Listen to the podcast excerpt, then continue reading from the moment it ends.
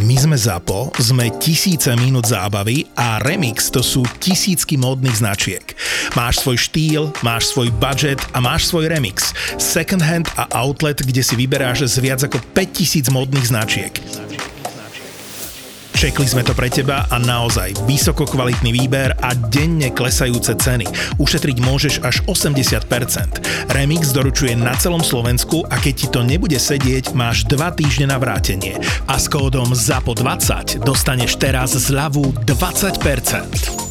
Zábavu v podcastoch ti prináša sponzor tohto týždňa, second hand a outlet shop Remix. Toto je True Crime podcast, takže je logicky 18+, lebo sa nevyhneme opisom fyzického, psychického, verbálneho a sexuálneho násilia a tiež opisom sexuálnych deviácií páchateľov. Z tohto dôvodu je podcast nevhodný pre vás, ktorý máte menej ako 18 rokov alebo citlivejšiu povahu.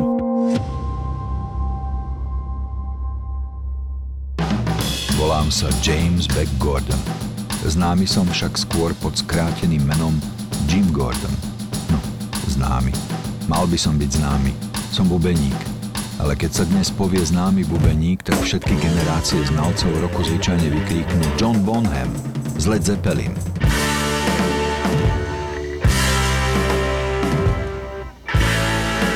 Aký má sláva vplyv na psychiku? Môže mať aj pozitívny, aj nie celkom pozitívny. V každom prípade tú slávu treba nejakým spôsobom prežiť a stráviť, predýchať, rozchodiť. Nemôže ma to posúvať príliš do veľkej výšky, ale ani ma to nemôže zneisťovať a robiť zraniteľnejším. Pokiaľ sa toto stane, tak potom má sláva na život a celoživotnú kariéru negatívny vplyv. Je ľudská psychika schopná zvládnuť taký tlak, ktorý zo sebou prináša tá taká pravá hollywoodska alebo rock'n'rollová sláva? Veľmi silné, harmonické, pevne vyštrukturované osobnosti samozrejme aj takýto tlak môžu ba mali by zniesť. Ale každá osobnosť je iná, všetci sme nejakí, všetci sme výluční. Tak je treba si dávať veľký pozor a byť veľmi opatrný pri tom, akým spôsobom vnímame a prežívame realitu a svoje postavenie v nej.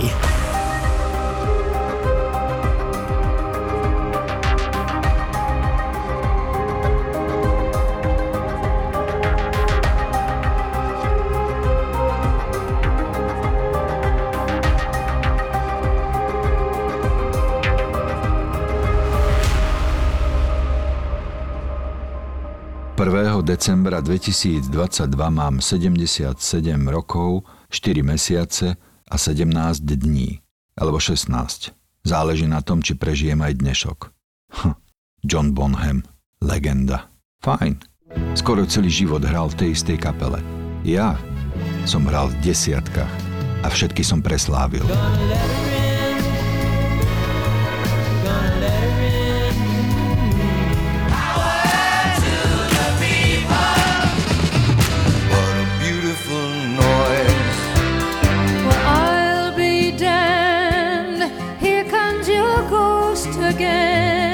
Jim Gordon, celým menom James Beck Gordon, sa narodil 14. júla 1945 v Kalifornii. Na bicie začal hrať ešte ako malý chlapec. Čoskoro získal vďaka výnimočnému talentu štipendium na University of California v Los Angeles. Je to prestížna škola. Do roku 2021 sa 27 jej študentov stalo držiteľom Nobelovej ceny a bezpočet ďalších prerazil vo filme, hudbe, vede a kultúre. Jim mal všetky predpoklady, aby sa medzi nich zaradil. Na UCLA to bolo fajn, ale mal som len 17 rokov, keď som začal spolupracovať s Everly Brothers. S Everly to bolo super, ale chcelo to čas, veľa času a ja som furt musel trčať v škole a preberať dokola rytmické cvičenia. Fakt ma to nebavilo. Už som chcel hrať. V 63. hneď ako som začal z Everly, som zo školou sekol a odišiel som z nej. Po odchode zo školy Jimová kariéra vystrelila nahor ako hviezda najväčšej veľkosti. Dostal sa pod krídla Hala Blaina, uznávaného štúdiového hudobníka. Videl v ňom obrovský potenciál. Keď sám nemal čas, vždy odporúčil Jima, pretože podľa neho to bol parádny bubeník. Po Everly Brothers sa ozvali The Beach Boys, tak som s nimi bubnoval tiež. Nahral som celý album Pet Sounds. Potom prišli Gene Clark a Gosdin Brothers. Furt prichádzal niekto nový, aby som pre nich bubnoval na ich albumoch. Zašlo to tak ďaleko, že na konci 60. rokov Jim Gordon každý deň odlietal z Las Vegas do LA, kde v štúdiách nahrával 2, prípadne 3 veci a potom sa na večer vracal späť do Vegas, aby stihol odohrať predstavenie v Caesars Palace. Jim akoby bol predurčený na úspech. Áno, bol v pravý čas na pravom mieste.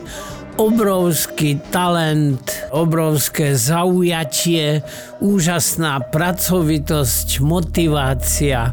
Toto všetko ho predurčovalo k tomu, aby bol v živote profesionálne aj sociálne úspešný. To profesionálne vypätie, tie každodenné lety a dlhé hodiny strávené v štúdiu. Osobne si takýto stres nedokážem predstaviť.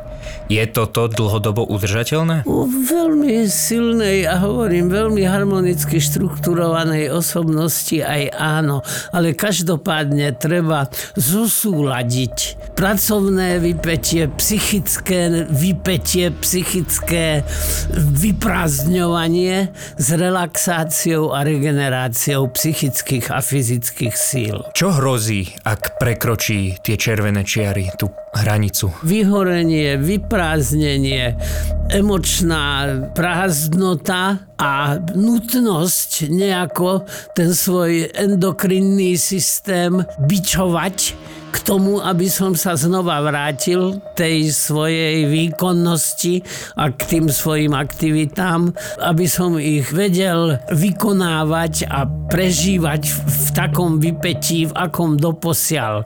Čo teda nie každému, ba skoro nikomu sa nemusí podariť. A je možné teoreticky tou prepracovanosťou si natoľko poškodiť ten endokrinný systém, že ten človek už nikdy nebude rovnaký? Áno, dokáže sa osobnosť pokryť, zdevastovať úplne nenapraviteľným spôsobom.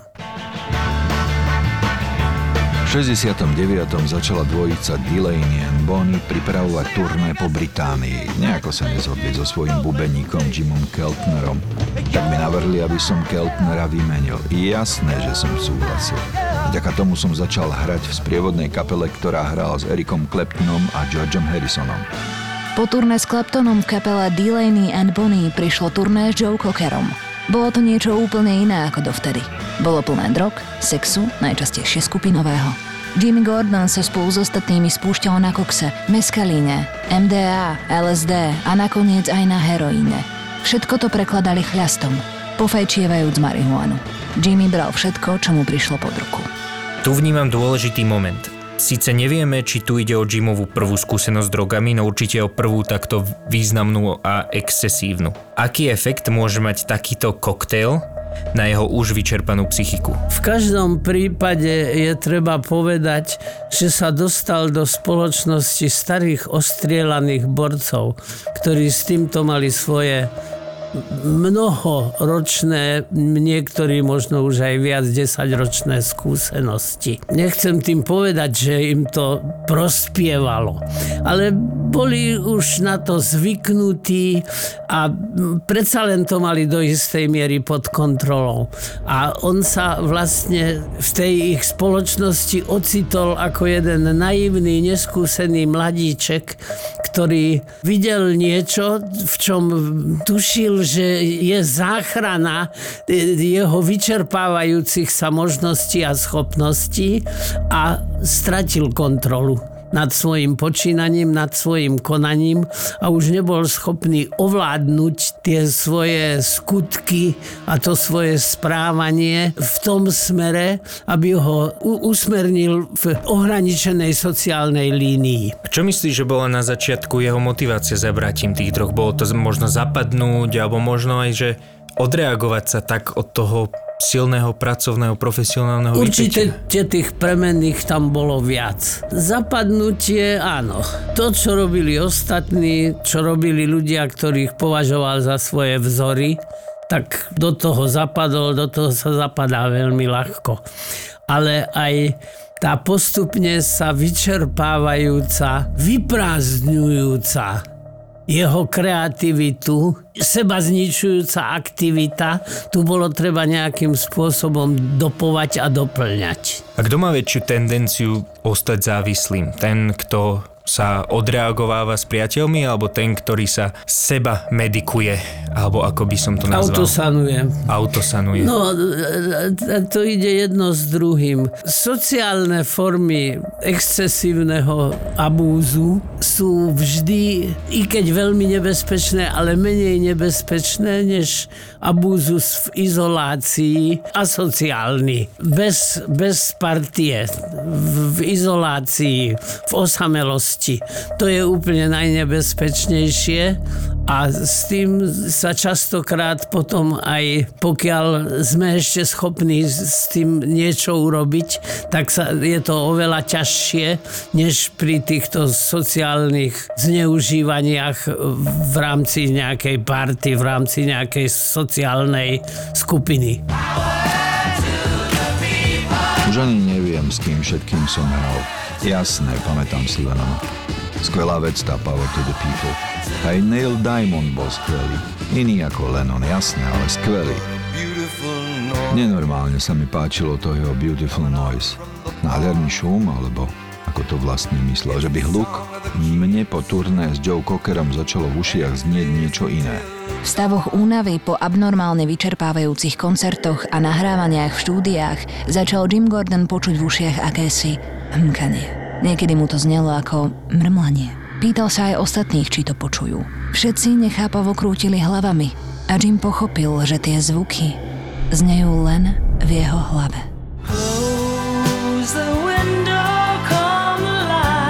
Vtedy som spoznal Ritu. Rita Coolidge bola úžasná. Nebola to rockérka, ale miloval som jej sladký hlas. Podľa mňa spievala nádherne. Často sme sa smiali, skoro všetok voľný čas sme trávili spolu. Neviem, ako vyzerá rozprávkový vzťah, ale ak niečo bolo ako z rozprávky, tak to boli veci medzi mnou a Ritou. Ja neviem, ako som to mohol posrať. Muselo to byť tým hotelom vo Warwicku alebo celým zasratým New Yorkom, v ktorom je Warwick.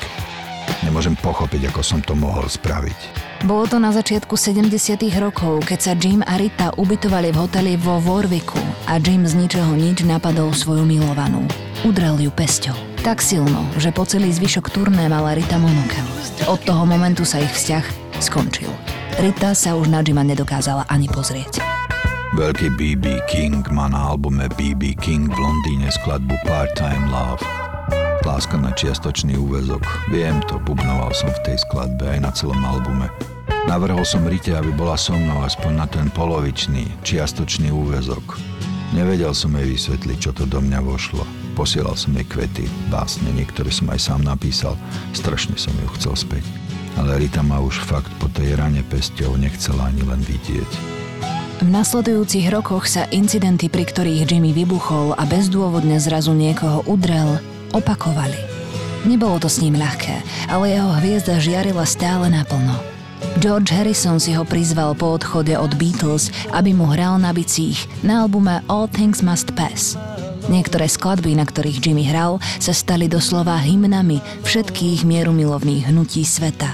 Dobrota a láska, ktorá vyžarovala zo skladieb ako My Sweet Lord, však v Jimmym nedokázali zapustiť korene. Stal sa opak. Jim Gordon začínal byť paranoidný. Tieto incidenty boli u Jima niečím nevídaným, nikdy predtým sa nespravala agresívne. Tieto útoky boli úplne nevyprovokované. Aj ľudia z Jimovho okolia oni hovoria, že v tomto čase sa začal ako keby meniť. Prečo k tejto zmene dochádza? Myslíš, že sú to tie drogy? No tak to je poškodenie centrálneho nervstva, poškodenie vyššej nervovej činnosti, poškodenie mozgu a prinajmenšom hraničné a potom už aj prechodné krátkodobé psychotické stavy duševnej choroby, kedy na prechodný čas strácam kontakt s realitou a napríklad stávam sa agresívnym, čo je veľmi často, povedal by som, že najčastejšie. To ale musí aj znamenať, že to jeho bratie drog už bolo naozaj excesívne. No, ono bolo excesívne. To, čo o tom vieme, o tomto období jeho života, tak musíme povedať, že tá excesívnosť bola už aj v tej partii, kde to ako si patrilo k životu, aj tam sa to už stávalo nápadným. S Derek and the Dominos, ale najmä s Ericom Claptonom to bolo super. Do slávnej skladby Layla som vymyslel pár skvelých vecičiek. Ľudia si ju podľa toho zapamätali a spoznali už po prvých akordoch. Erik si to všetko prebral, aj keď už bol sám a bol slávny ako Eiffelovka. Dodnes ju hráva, aj keď teraz už bezo mňa. Keď sme Laylu natočili, bol som takmer bez prestávky na ťahu. Chlapi z kapely mi dokonca odmietli vyplatiť podiel na Layle, lebo mali pocit, že keď to urobia, do 6 mesiacov sa prefetujem na druhý svet. V tom čase som už takmer výhradne bral iba heroín. Vraví sa, že náš život horí ako svieca, až kým nezhasne. Jim Gordon začal tú svoju sviečku páliť z oboch koncov. Bol takmer predobrazom pre pieseň Johnny Bass, Diamond and Rust, Diamant a hrdza. Prenikavý talent bubeníka, pokrytý hrdzou narkomana. Jimmy si to začal uvedomovať. V tom čase začal hrať s Frankom Zappom v Grand Vegasu. Frank mu dal prezývku Skippy, vraje ako mladík. Ale v roku 1973 zomrel Jimmyho otec a on to pochopil ako poslednú výstrahu. Prestal brať drogy a pokúsil sa žiť usporiadaný rodinný život so svojou novou manželkou, René Armand. Už som chcel robiť len hudbu. Tak ako to spievala Thelma Houston, keď som s ňou hral I've got the music in me. Mám v sebe hudbu. Ale zrazu ma desilo, že som čistý. Nemal som nápady, žiadne vidiny. Drogy som už nechcel, tak som začal aspoň piť. Niekedy dokázal prepiť celé dny. Utekal stále na dlhšie z reality a keď mu už chľast nestačil, vrátil sa k drogám. Začal s novou módou speedball. Zmiešal kokain s metamfetamínom, prípadne heroínom.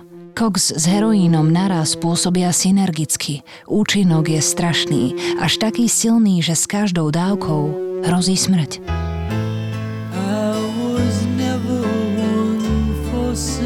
Jimmy začínal byť podráždený. Menila sa mu povaha. Stále však nemal núdzu o prácu. Vyhľadávali ho tie najväčšie hviezdy. Takmer každý chcel, aby na bicie u neho hral Jim Gordon. On sa však začal ľuďom vyhýbať. Aj počas nahrávania stával sám v rohu štúdia a rozprával sa iba sám so sebou. Povedal som ľuďom, aby nikomu nedávali moje číslo. Nechcem sa s nikým rozprávať. Iba s mojou ženou René. Zaujali ma dve veci. Prvá je jeho veta. Nemal som žiadne nápady, žiadne vidiny. Ono to vyzerá tak, ako keby ho s pokusom o abstinenciu opustila múza. No, bol emočne a vo svojej kreativite vyprázdnený aj tým opakujúcim sa excesívnym psychickým vypätím pracovným. Vyčerpal svoje možnosti a snažil sa ako keby dobiť za pomoci excesívneho užívania tvrdých drog. Ono sa aj hovorí, že drogy k umeniu tak trochu patria. Či už Van Gogh, absint, Picasso a opium, Kurt Cobain a heroin, Jimi Hendrix za LSD a vlastne celý klub 27. Prečo je v tomto povolaní alebo v tomto odvetví taká inklinácia k abúzu? Až tak rozdielne oproti obecnej populácii to nie je. Ide skôr o to, že tieto osobnosti sú viac publicisticky podchytené, viac medializované, ale začneme začiatkom spektra, to je tá generácia 27, tak to sú mladí ľudia, ktorí práve vo veku, keď je to najrizikovejšie a najnebezpečnejšie, prepadli drogám a prakticky na začiatku svojej slubne sa rozvíjajúcej a veľmi perspektívnej kariéry túto ukončili. Aj ukončili svoj život. No, na druhej strane tohto spektra je Picasso, ktorý bol zrejme veľmi silná harmonická osobnosť a tou drogou tak vylepšoval ten svoj obrovský talent. Nikdy sa nestala jeho existencia sociálne neúnosnou. Táto nasledujúca otázka, to sa ťa pýtam skôr ako jazzmena, ako psychiatra. Moja otázka je, že je chybou pozerať sa na drogy ako na nástroj, ktorý môže pomôcť vytvoriť nejaký druh umenia? Pre jazzmenov marihuana napríklad je ikonická droga. Pre mňa od útlej mladosti, priznám sa, prečo by som to tajil, v 80-ke už sa môžem k tomu priznať. Tak už od puberty, keď som ako jazzový muzikant začínal, bol inšpirujúcim a motivujúcim a podľa môjho názoru alkohol bol tá droga, po ktorej som sám mal pocit, že moje jazzové myslenie je kreatívnejšie. Asi takto bude pravdepodobne u väčšiny drogy abundujúcich výtvarných umelcov, kreatívnych umelcov, že oni sami majú subjektívne pocit, že tá droga nejakým spôsobom vylepšuje ich kreativitu, ale to je naozaj len subjektívny pocit. Druhá vec, ktorá ma zaujala, je to, čo sa z Gordona začal postupne stávať. On ako keby začal strácať myseľ. Každopádne upadal do psychotických dekompenzácií. A boli to psychotické dekompenzácie podobné procesuálnemu, schizofrénnemu, psychotickému ochoreniu, ktoré spočiatku boli krátkodobé prechodné v rámci intoxikácií alebo abruptívneho odňatia drogy a postupne sa chronifikovali, až postupne u neho došlo k rozvoju chronifikovanej toxickej psychózy, schizofreniformnej, teda schizofrénii podobnej, respektíve so symptomatikou rovnakou ako procesuálneho endogénneho ochorenia schizofrénia. Už som nechcel piť ani sa džgať s pitbolom, ale keď som bol dlhšie triezvy, začali sa mi v hlave vynárať hlasy. Veľa hlasov, celá rodina hlasov. Nevidel som im do tváre. Iba hlas mojej matky som medzi nimi spoznával a potom sa mi konečne začalo všetko vyjasňovať. Pamätám si, keď domov prišla moja žena René. Videl som to a povedal som jej to. Viem všetko. Viem, čo robíš. Tvárila sa, že mi nerozumie, tak som ukázal na jej nákupnú tašku, v ktorej vraj priniesla potraviny. Vraj potraviny. Magický trojuholník to bol. Zrazu som vedel všetko. A povedal som to René, aj to, že len kvôli nej sú v dome duchovia, zlí duchovia. Samozrejme, že to poprela. Vraj len, aby som sa upokojil. Ale ja viem všetko. René videla, že Jim je dezorientovaný a že blúzni. Snažila sa ho posadiť na stoličku a upokojiť. Jim ju však napadol. Udrel ju takou silou, že jej praskli rebrá. Ľúbila ho. Veľmi. Aj mu to povedala. Ale po tomto incidente už s ním nedokázala ďalej žiť. Začala sa ho báť. Manželstvo René a Jima sa skončilo po 6 mesiacoch. Tie hlasy v mojej hlave neprestávali. Bolo ich stále viac a viac. A moja matka medzi nimi. Keď som sa ich chcel zbaviť, musel som piť. A keď to nepomáhalo, musel som niečo šňupať, vdychovať, pichať si, čo prišlo, koks, herák, alebo všetko spolu, speedball. Potom to na chvíľu prešlo. Vlastne nie celkom. Ja som len prestal vnímať svet okolo seba a v sebe. Potom som sa zoznámil so Stacy Bailey. So všetkým som sa jej priznal. Povedal som jej pravdu o drogách, o hlasoch, aj o matke, ktorá sa mi neustále pletie do života, najmä keď počujem tie hlasy. Jedného dňa sa Stacy zobudila na to, že nemôže dýchať. Na hrudi jej sedel Jim a oboma rukami jej stískal hrdlo. Začala sa mätať a pridusane sypieť, aby ju pustil. Cítila, že stráca vedomie. V tom ju však Jim pustil. Stacy sa rozplakala, ale Jim sa začal smiať. Smial sa a medzi záchvaty smiechu zo seba vyrážal niečo o tom, že to bol len vtip. A potom som ju pridusil znovu. A potom ešte raz. Vždy sa rozplakala a mne to prišlo smiešne. Nemohol som sa zdržať, musel som sa smiať. Stacy to nepochopila. Zdvihla sa a utiekla k susedom. Volal som za ňou, že to bola len skúška, či ma má naozaj rada, aby sa vrátila. Nevrátila sa. A potom som vytriezvel a uvedomil som si, že už musím s drogami prestať. Vždy, keď Jim skončil s drogami, nahradil ich alkoholom. Potom sa zase dal na fet a potom s ním prestal, aby začal piť. Nikdy nevyhľadal odbornú pomoc, hoci cítil, že je s ním zle. Hlasy v jeho hlave totiž mocneli a množili sa. Myslíš, že ak by v tomto momente vyhľadal pomoc, teda napríklad, že by išiel na odvykačku, dostal by sa z toho, alebo je tá jeho myseľ už natoľko poškodená, že už navždy bude niesť následky?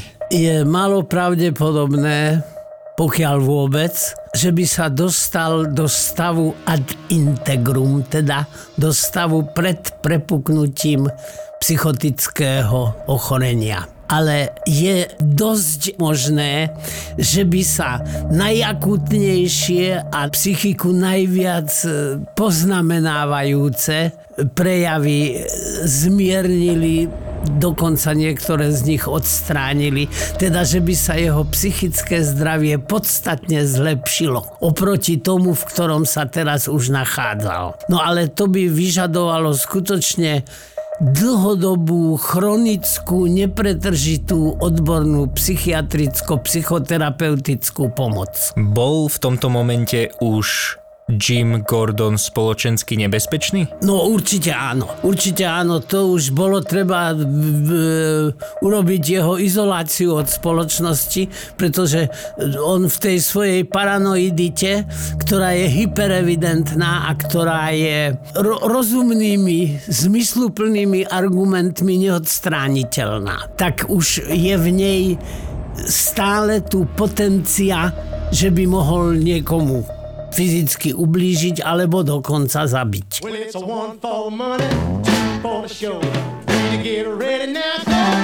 V roku 1977 nahrával Jim Gordon v štúdiu s Johnnym Riversom. Blue Suede Shoes bola osvedčeným hitom. Po niekoľkých hodinách nahrávania si ľudia v štúdiu všimli, že s Jimom nie je niečo v poriadku. Neprítomne zízal na gitaristu. V tom vyskočil a začal na neho kričať, že plitvá jeho časom a hýbe jeho rukami a nech s tým okamžite prestane. Tieto incidenty sa opakovali čoraz častejšie a producenti prestali Jima pozývať do nahrávacích štúdií. Veľké hviezdy, s ktorými hrával, sa mu začali vyhýbať. Nikto už so mnou nechcel hrať. Žiadny poriadny kšeft, musel som brať, čo bolo. Reklamy v televízii, estrády, samé blbosti. Ale to nebolo najhoršie, pretože naozaj strašné boli tie hlasy v hlave. Všetko riadili oni. Nedovolili mi ani najesť sa. Mohol som si zobrať len jeden hlc z každého jedla, nič viac. Najhorší bol hlas mojej matky. Keď som jej po jednom takom kázaní v mojej hlave zavolal, aby s tým už konečne prestala, povedala mi, že o ničom nemá ani potuchy a do mojej hlavy nikdy nechodí. Matka naozaj nemala ani potuchy, čo sa s jej synom Jimom deje. Okamžite však pochopila, že potrebuje odbornú, najlepšie psychiatrickú pomoc a povedala mu, aby určite niekoho vyhľadal. Jim ju na počudovanie poslúchol. Nechal sa hospitalizovať v psychiatrickej nemocnici. Po 2 mesiacoch však podpísal revers a napriek výhradám lekára nemocnicu opustil. Bola to prvá z jeho nasledujúcich hospitalizácií. Za 6 rokov ich bolo spolu 14. Z každej však po krátkom čase ušiel. Vyprosil si iba ambulantnú liečbu. Aj tu však zanedbával a keď sa nedostavil na ďalší termín, išla ho domov vyzdvihnúť jeho matka. Našla ho v bezvedomí. Jim spáchal samovraždu.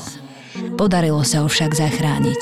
Keď sa prebral, opäť spomínal hlasy v hlave, ktoré mu povedali, že je úplne jedno, či bude žiť alebo sa zabije. Hneď ako sa zotavil, opustil Jim nemocnicu a odmietol akúkoľvek ďalšiu terapiu. Vrátil sa k práci. Je toto možné liečiť ešte ambulantne? No v žiadnom prípade nie. Tu by začiatok liečenia by musela byť dlhodobá ústavná liečba, ktorá by prešla do doživotnej, trvalej, ambulantnej starostlivosti. Ďalšia vec, ktorá udre do očí, je to, že v jeho blúdoch prevažoval hlas jeho matky, ktorá k nemu sa tak škaredo správala v tých blúdoch. Myslíš, že to prezrádza niečo o ich vzťahoch aj v skutočnosti? Musíme sa vrátiť k antike. Vzťahy medzi rodičmi a deťmi boli odjakživa predmetom záujmu rôznych odborníkov a už v starej antike, dokonca v mytológii antickej to má svoje odzrkadlenie, sa ukotvil názor, ktorý sa čoraz viac ukazuje ako plauzibilný a zmysluplný, že rodič rovnakého pohlavia je pre mňa vzorom, celoživotným vzorom správania a rodič opačného pohlavia je vzorom pre výber partnera. Takže to, že každý muž miluje svoju matku a žiarli na svojho otca a praje si, aby jeho otec zomrel, tak to má to odzrkadlenie už v antickej mytológii. A práve ten kontroverzný vzťah medzi Jimom Gordonom a jeho matkou v čase, keď bol už vlastne chronifikovane psychoticky dekompenzovaný. Hovorí, je to teória, pretože ja skutočne vychádzam len zo sprostredkovaných informácií a nikdy som s ním nebol v kontakte a teda nikdy som ho nevyšetroval, ale veľmi plauzibilná teória je, že ona mu jeho spôsob života vyčítala a on pri tej láske, ktorú k nej pociťoval, tak zároveň pociťoval aj nenávisť a tá sa potom pretavila do tej hyperevidentnej a nevyvratiteľnej paranoidity voči jej osobe, ktorá nakoniec vyústila v skutok, v ktorý vyústila. Chcel som robiť hudbu, ale zrazu o mňa nikto nestál. Myslím, že to bolo niekedy v 80. roku, keď som si uvedomil, že som pre svet hudby prestal existovať. Prišla na mňa depresia, stovky depresií. Horela mi duša.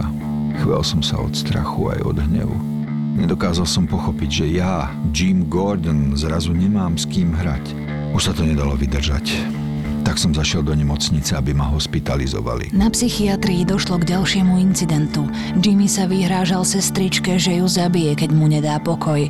Potom podpísal ďalší revers a z nemocnice ušiel. Šiel za matkou, aj keď ju najčastejšie počul medzi hlasmi, ktoré mu zneli v hlave. Nevedel som, kam mám ísť. Matka v mojej hlave mi vravela, aby som sa už konečne zabil. Cítil som, že moja cesta na tejto planéte sa už naplnila. Nemám kam ďalej ísť. Nenávidel som to.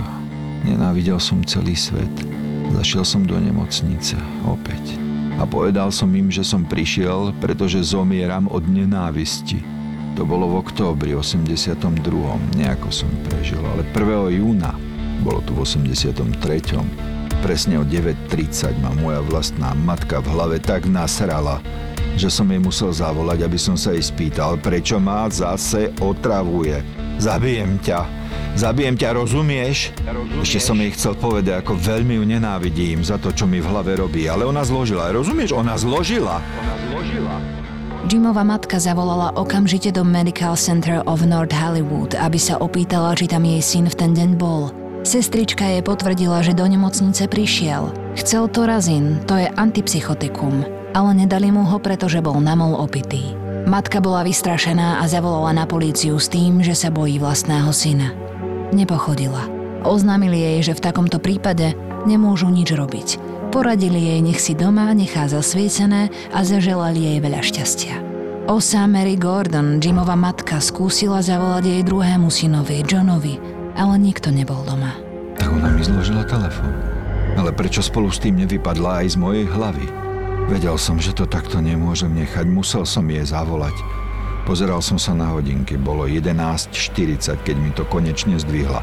Bál som sa, že mi to opäť položí skôr, ako jej to stihnem povedať. Tak som hneď spustil. Prečo ma zas otravuješ? Zabijem ťa, rozumieš? Zabijem ťa. Urra! Zas mi to položila. Osa Mary Gordon sa začala už naozaj báť. Chcela zavolať ešte raz synovi Johnovi, ale bolo tak neskoro, že to už nechala tak.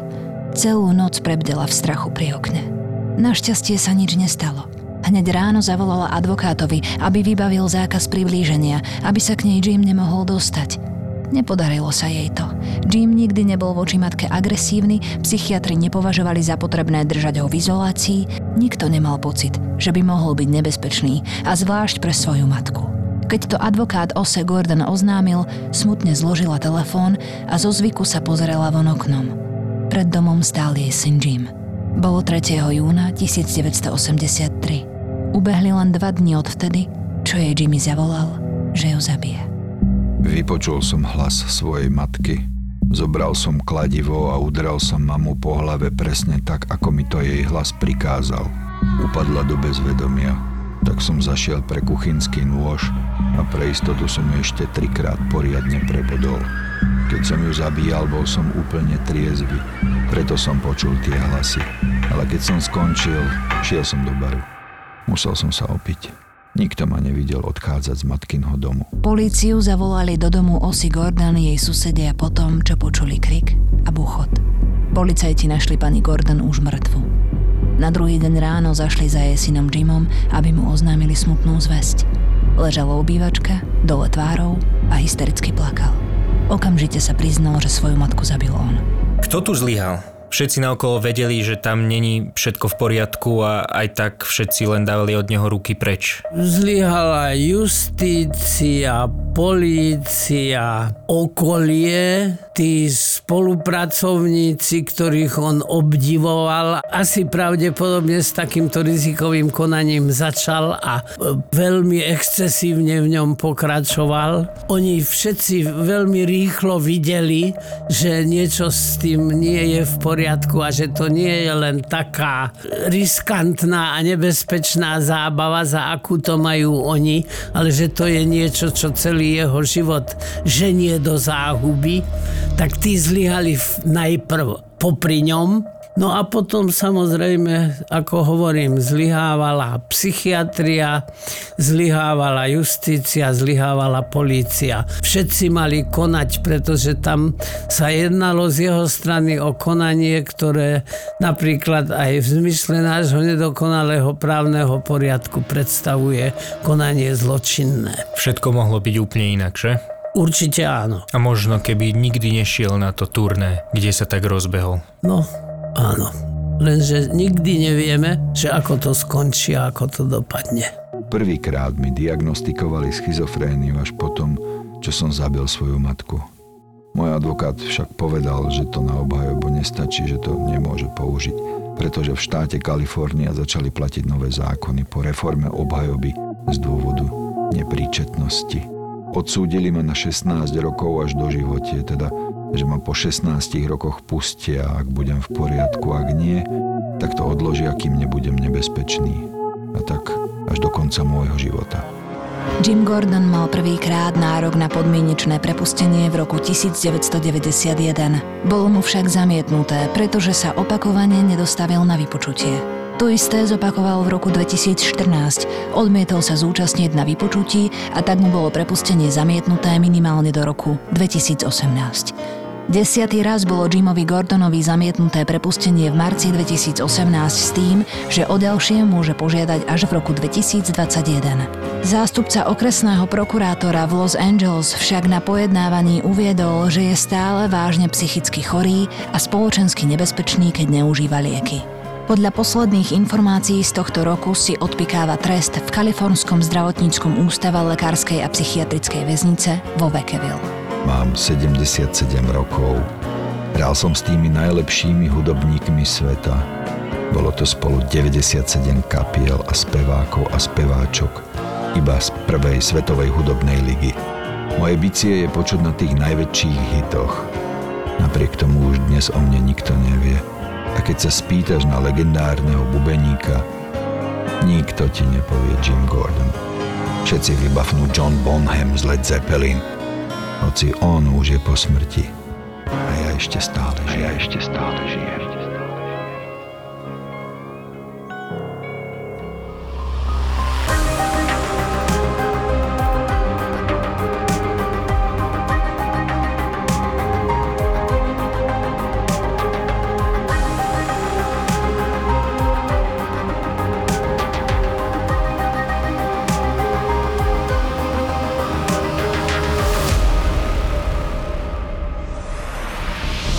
Beznádejne vypredanej Bratislave máte teraz šancu zažiť podcasty Vražedné psyché a Doktor má Filipa naživo aj v Žiline.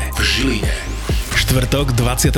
januára Dom odborov Žilina a spoločná liveka vašich milovaných podcastov Doktor má Filipa, a Vražedné psyché. Vstupenky zoženiete už teraz na zapotur.sk. Neboli to oni. starec a smrť, kto tu páchal hriech. Ale na tom teraz už nezáležalo. Boli proti tej presile sami. Žiadne dobro nevideli. Len malú včelu, ktorá priletela odkiaľ si z boku. Ťažko bolo povedať, čo je z boku, proste ju zrazu obaja zaregistrovali. Letela pomaly a placho. Nikdy viac sa neodvážuj postaviť sami. Z pohľadu na včelu ho vytrhol burácajúci hlas. Pozrel sa späť na smrť. Kľakla si ešte nižšie. Chulila sa pred hromovým hlasom, ktorý ju tlačil k zemi. Včela letela za svetlom sviečky. Ďalší porýv vetra ju takmer sfúkol a starec sa pristiehol pri tom, že zrazu nevie, čo si má želať. Či to, aby sviečka nezhasla, lebo vedel, že je svetlom chlapcovho života, alebo aby vietor sfúkol plameň, aby v ňom včela nezhorela. To bol úryvok z knihy, ktorú môžete darovať niekomu na Vianoce s tým, že ju napísal ten istý chlapík, ktorý píše scenáre k podcastu Vražedné psyché. Keď ju budete hľadať v knihkupectve, pýtajte si mrchú snú. Zapo. Zábrná v podcastovách.